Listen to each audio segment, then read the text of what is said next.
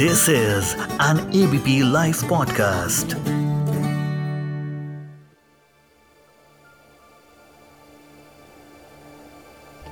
लोग अग्नि परीक्षा देते हैं और दिल्ली वाले तो बर्फ़ परीक्षा दे रहे हैं। बहुत ठंड है। पानी के साथ तो रिश्ते आजकल पाकिस्तान के जैसे लग रहे हैं, क्योंकि कोल्ड वेव की चपेट में हम चल रहे हैं। ये कोल्ड वेव नाम की बला आखिर क्या है जिसने सर दर्द कर रखा है? क्यों आती क्यों है ये कोल्ड वेव कब तक रहेगी? दोबारा कब आने वाली है?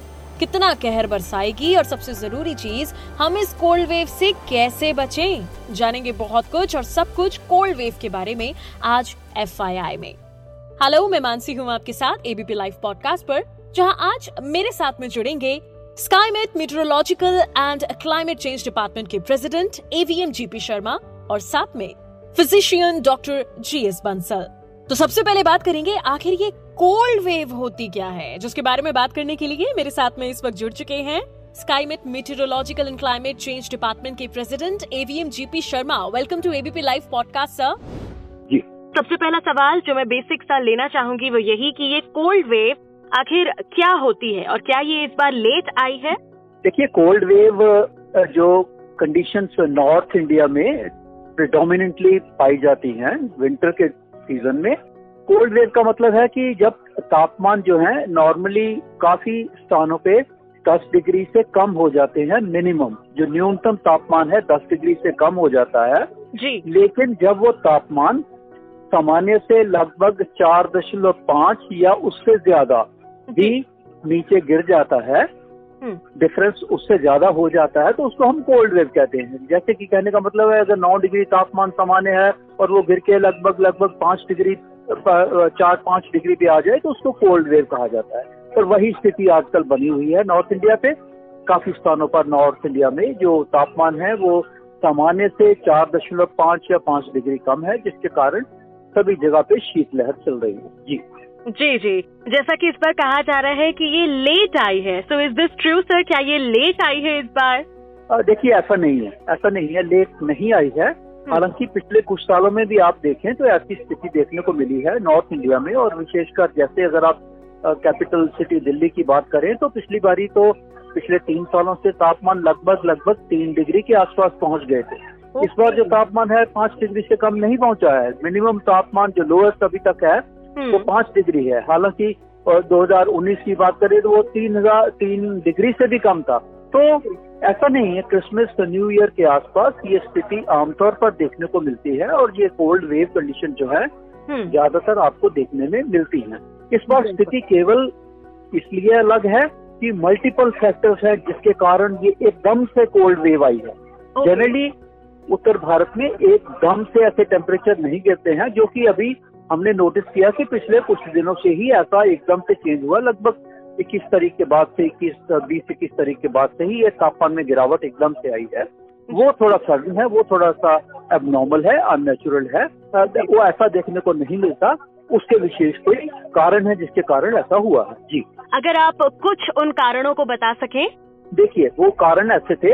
एक तो पूरे उत्तर भारत में पिछले लगभग लगभग मैं कह रहा हूँ ढाई महीने से पचहत्तर अस्सी दिनों से कोई भी वर्षा नहीं हुई मैदानी भागों में। Okay. शुष्क मौसम बना हुआ है दिल्ली समेत लास्ट वर्षा जो हुई थी लगभग लगभग मेरे ख्याल में जैसा मुझे याद है कि 10 11 11 अक्टूबर के आसपास हुई थी उसके बाद से not even a drop of rain happen okay जी तो शुष्क मौसम उसके बाद से जो लगातार पश्चिमी विक्षोभ आए हैं जिसके कारण की पहाड़ी क्षेत्रों में स्नोफॉल होता है वो स्नोफॉल हम्म। इस बार बहुत कम दिसंबर के महीने में विशेषकर स्नोफॉल बढ़ जाता है वो हम्म। नहीं हुआ है कहने का मतलब है कि शुष्क हवाएँ बनी हुई हैं, क्योंकि जैसे जैसे सीज़न आगे बढ़ता है तो सर्दी अपने आप ही आगे बढ़ती रहती है, चाहे वो स्नोफॉल हो या नहीं हो, लेकिन ये शुष्क सर्दी हम इसको कहेंगे उसके साथ ही साथ अगर आपने नोटिस किया होगा कि पिछले छह सात दिनों में ग्लोबल स्तर पे कुछ विशेष वेदर इवेंट्स हुई हैं, जिसमें एक पोलर वोटेक्स है, जिसको कि आर्कटिक ब्लास्ट भी कहा जाता है, वो हुआ।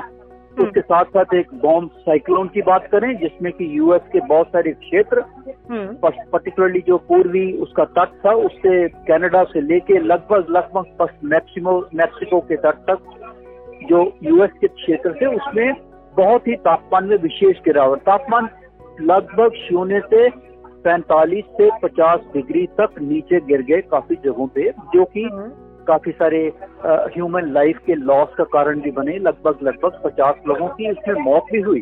क्योंकि लोग स्नो ब्लिजर्ड जो सेंचुरी ब्लिजर्ड गिना जाता है ब्लिजर्ड ऑफ़ द सेंचुरी उसके कारण तापमान इतने नीचे गिर गए और लोग उसमें से निकल नहीं पाए। जो व्हीकल्स में भी थे जा रहे थे उसके कारण हमें काफ़ी ह्यूमन लाइफ का आ, आ, देखना पड़ा। लगभग पचास लोगों के लिए इसमें नुकसान हुआ लाइफ का भी। तो बॉम्ब साइक्लोन लेके चले पोलर वोटक्स लेके चले आपको ब्लास्ट जिसको कहा जाता है वो लेके चले। इन सब कॉम्बिनेशन के कारण मल्टीपल फैक्टर्स जो थे वो एक साथ मिलके इन दिनों में एकदम से जो उत्तर भारत में फ्रीज एंड कोल्ड जिसको फेस कहते हैं हम्म। वो डिसेंड हुआ। और उसके कारण जो कोल्ड वेव कंडीशन और डबल जैमी ये थी कि कोल्ड वेव के साथ साथ कोल्ड डे कंडीशन भी रही। क्योंकि जो। फॉग नॉर्मली हमने देखी नहीं नवंबर में नहीं हुई दिसंबर में भी पंद्रह दिसंबर तक कोई फॉग नहीं हुई जनरली पर 20 दिसंबर के बाद से थिक लेयर ऑफ़ फॉग जिसको envelope of fog dense fog बोलते हैं वो भी पूरे उत्तर भारत में वो देखने को मिली कैपिटल सिटी दिल्ली समेत और उसके कारण तापमान दिन के भी बढ़ ही नहीं पाए जिसके कारण कोल्ड डे कंडीशन भी रही और कोल्ड वेव कंडीशन भी रही। उसके कारण स्थिति काफ़ी जो आम आदमी के लिए है वो बहुत ही मुश्किल हालात पैदा हुए जो कि अभी तक हैं। हालाँकि थोड़ी सी राहत की उम्मीद कर सकते हैं आप। जी। बिल्कुल। आखिरी दो सवाल जो सर आपसे लेना चाहूँगी वो यही कि आ, इसका ड्यूरेशन आमतौर पे क्या रहता है कोल्ड वेव का और जल्द आ, कब हमें इससे राहत मिलेगी? देखिए जो चाहे मौसम का मौसम जो वेदर है एक हमेशा डायनेमिक स्टेट में रहता है ठीक है?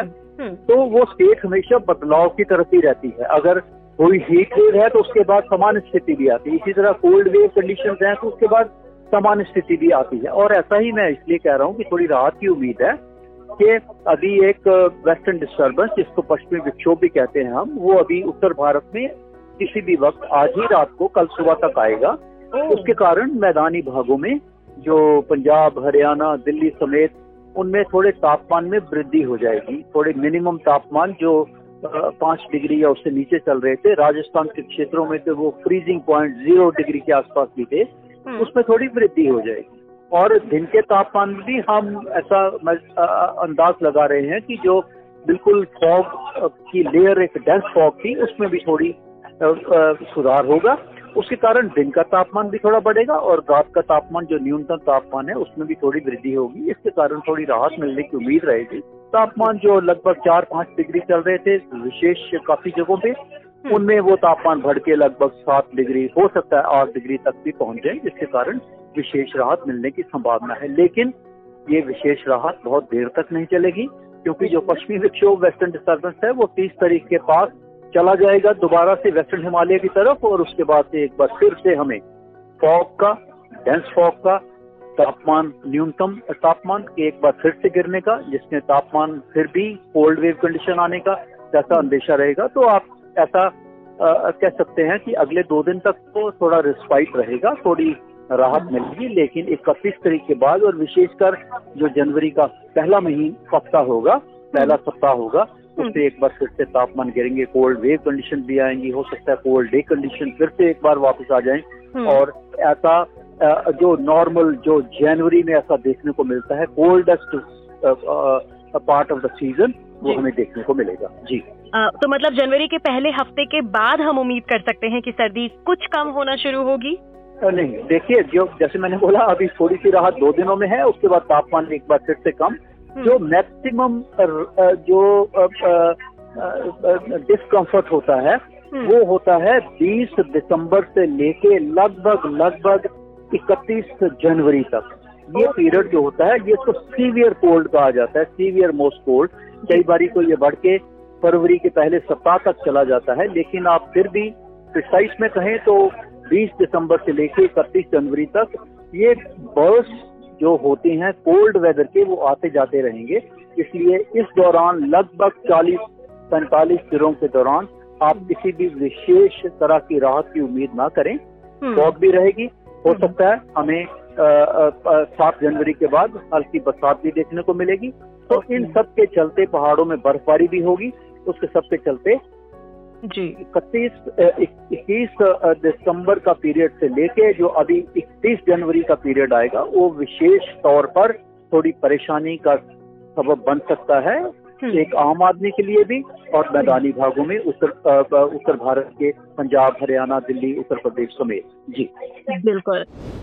Thank you so much sir हमारे साथ जुड़ने के लिए। और अब बात करेंगे कि आखिर इस कोल्ड वेव से हम बचे कैसे? किन चीज़ों का हमें ख्याल रखना है? कौन है वो लोग जो सबसे ज़्यादा कोल्ड वेव की चपेट में आने के रिस्क पर हैं? और जो चाय ज़्यादा पीते हैं ना उनको तो ज़रूर से सुनना चाहिए ये।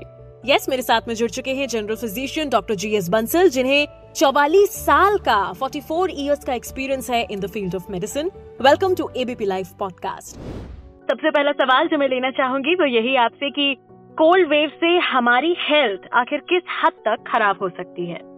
मैडम हमारे यहाँ कोल्ड वेव से जो है इन जनरल पॉपुलेशन सभी लोग इफ़ेक्टिव होते हैं किसी न किसी तरह से। जी।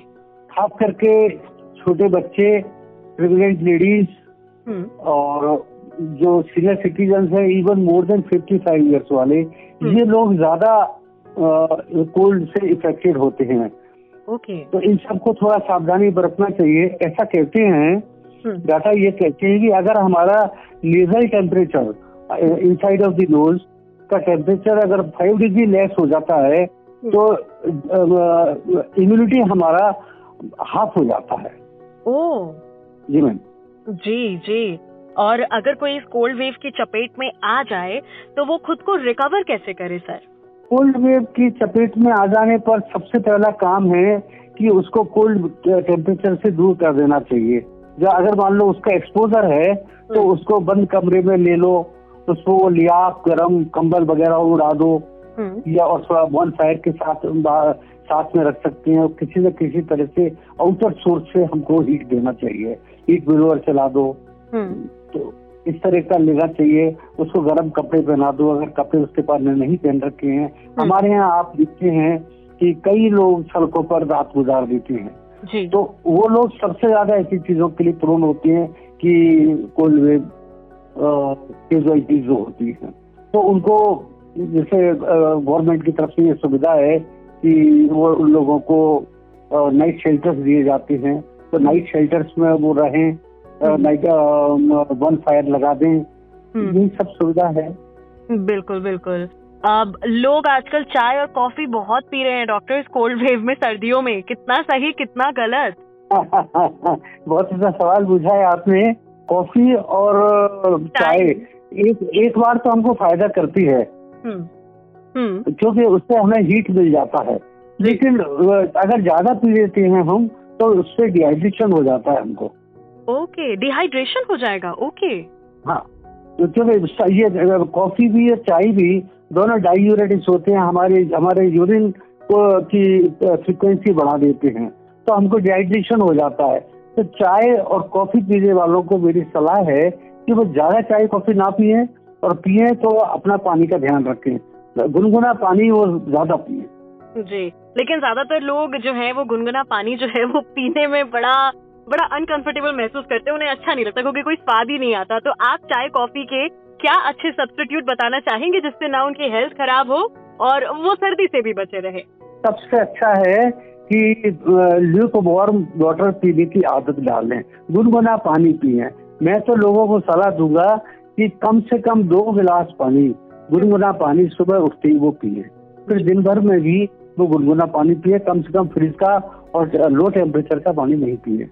ओके ओके मतलब हमें नॉर्मल टेम्परेचर का पानी पीना ही नहीं है अभी सर्दियों में? हाँ हाँ जी हाँ जी। और अगर आपको चाय कॉफ़ी पीना है तो तो आप सूप पीजिए ना। हम्म बिल्कुल बिल्कुल सर बिल्कुल। आ, आपने बच्चे और बुज़ुर्गों की बात करी थी क्योंकि इनको ज़्यादा खतरा है। ये अपना खास ख्याल कैसे रख सकते हैं? बिकॉज़ इन लोगों की इम्यूनिटी जो होती है वो उतनी स्ट्रांग नहीं होती है। देखिए कोल्ड वेव के अंदर इम्यूनिटी तो इन लोगों की कम हो, हो ही जाती है। इन लोगों को सबसे पहला काम है कि कोल्ड एक्सपोजर नहीं लेना चाहिए। सुबह आठ बजे से पहले और रात को नौ बजे से के बाद। बाहर अच्छा। ना देखे।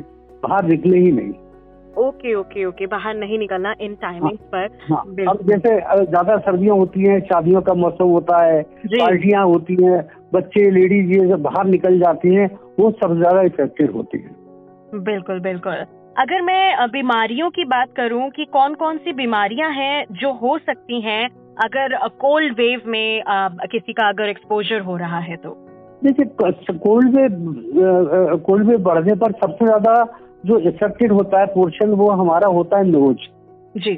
सबसे ज़्यादा सर्दी जो तो हमको नोज़ के थ्रू लगती है। तो हम्म। सबसे ज़्यादा हमको होता है इन्फ्लुएंजा कोल्ड। फ्लू जिसको हम लोग आम भाषा में कहते हैं। जी। और अगर मान लो कोई इन्फ्लुएंजा अगर इम्यूनिटी लो हुई तो वही इन्फ्लुएंजा हमको न्यूमोनाइटिस में चेंज हो जाता है निमोनिया हो जाता है। Okay okay okay. जी जी। और अगर देखिए सर्दी के अंदर अ, हमारा डायबिटीज़ बढ़ जाती है। ब्लड प्रेशर बढ़ जाता है। और होता क्या है कि हमारा जो ब्लड का क्लॉटिंग है हम्म। जो ब्लड की क्लॉटिंग की टेंडेंसी है वो हम्म। बढ़ जाती है।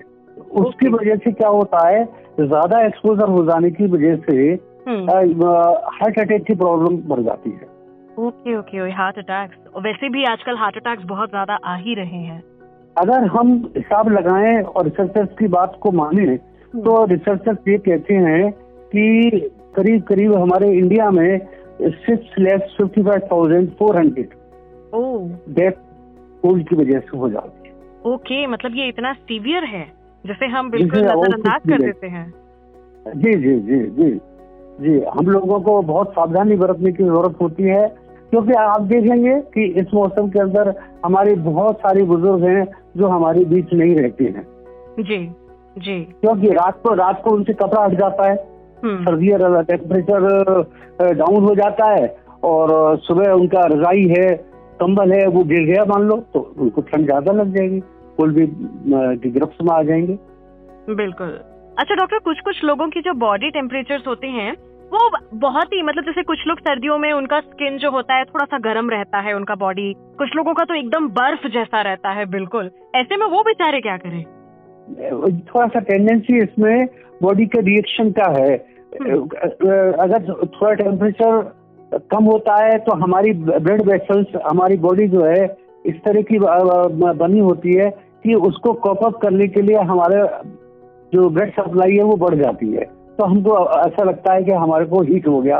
मान लो कि हमने दो पैग ले लिया बिस्ती का या लिकर का तो जैसे हमको लगता है कि हाँ हमने सर्दी से निजात भी पा ली। एक्चुअल में हमारी ब्लड सप्लाई बढ़ गई थी। तो हमको वो लगता है बहुत हो गया।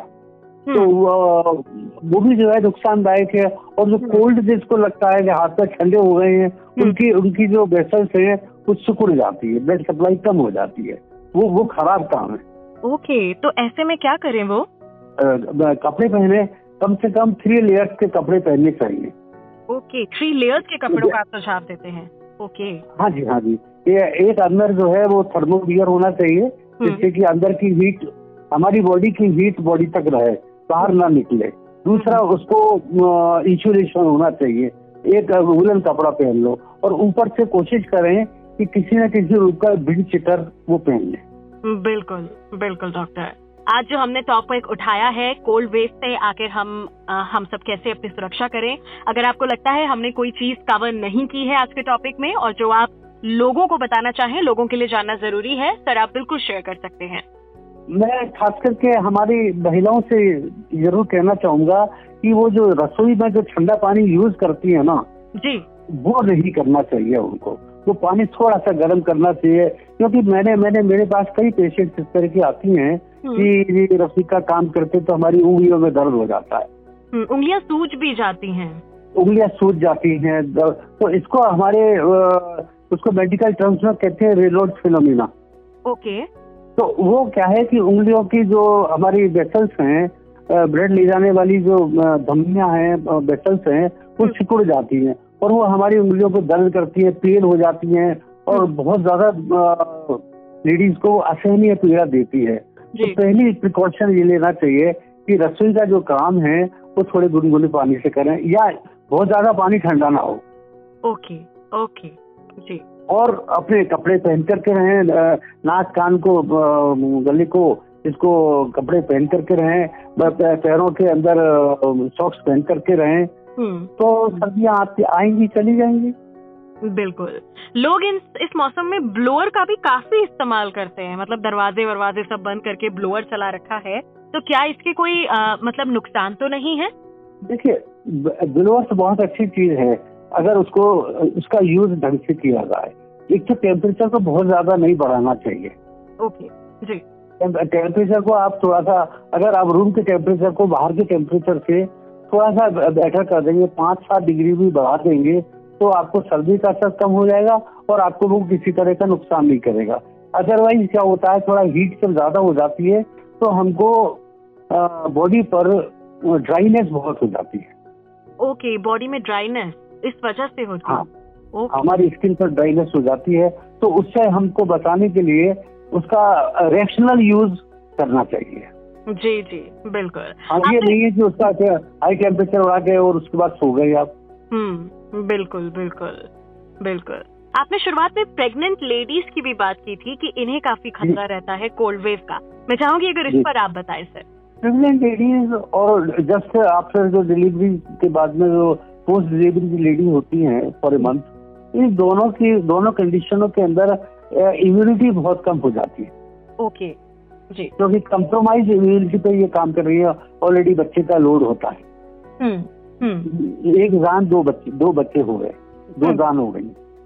तो उनकी इम्यूनिटी लो होने की वजह से उनको विशेष करके जो मैंने आपको टाइम बताया कि सुबह ज़्यादा सुबह में भी बाहर नहीं निकलना चाहिए और ज़्यादा शाम को भी बाहर नहीं निकलना चाहिए। कोई इस तरह की बाहर का पार्टी हो शादी विवाह हो उसमें उनको जाने से बचना चाहिए। बिल्कुल बिल्कुल सर।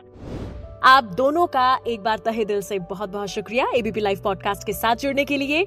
मैं मानसी हूँ आपके साथ। इस ऑडियो को प्रोड्यूस किया है ललित ने। सुनते रहिए ABP live podcast